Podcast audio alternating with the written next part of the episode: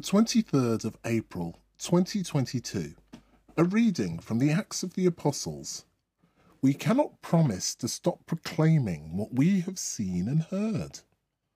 The rulers, elders, and scribes were astonished at the assurance shown by Peter and John, considering they were uneducated laymen, and they recognized them as associates of Jesus.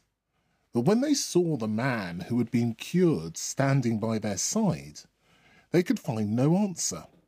So they ordered them to stand outside while the Sanhedrin had a private discussion.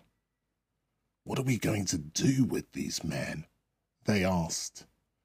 It is obvious to everybody in Jerusalem that a miracle has been worked through them in public, and we cannot deny it.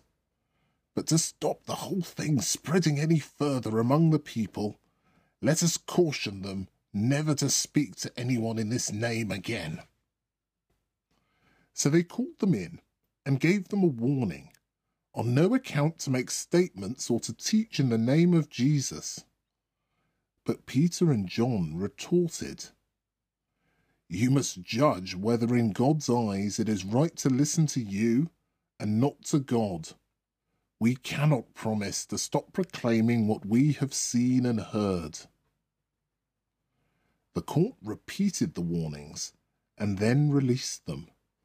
They could not think of any way to punish them, since all the people were giving glory to God for what had happened. The Word of the Lord.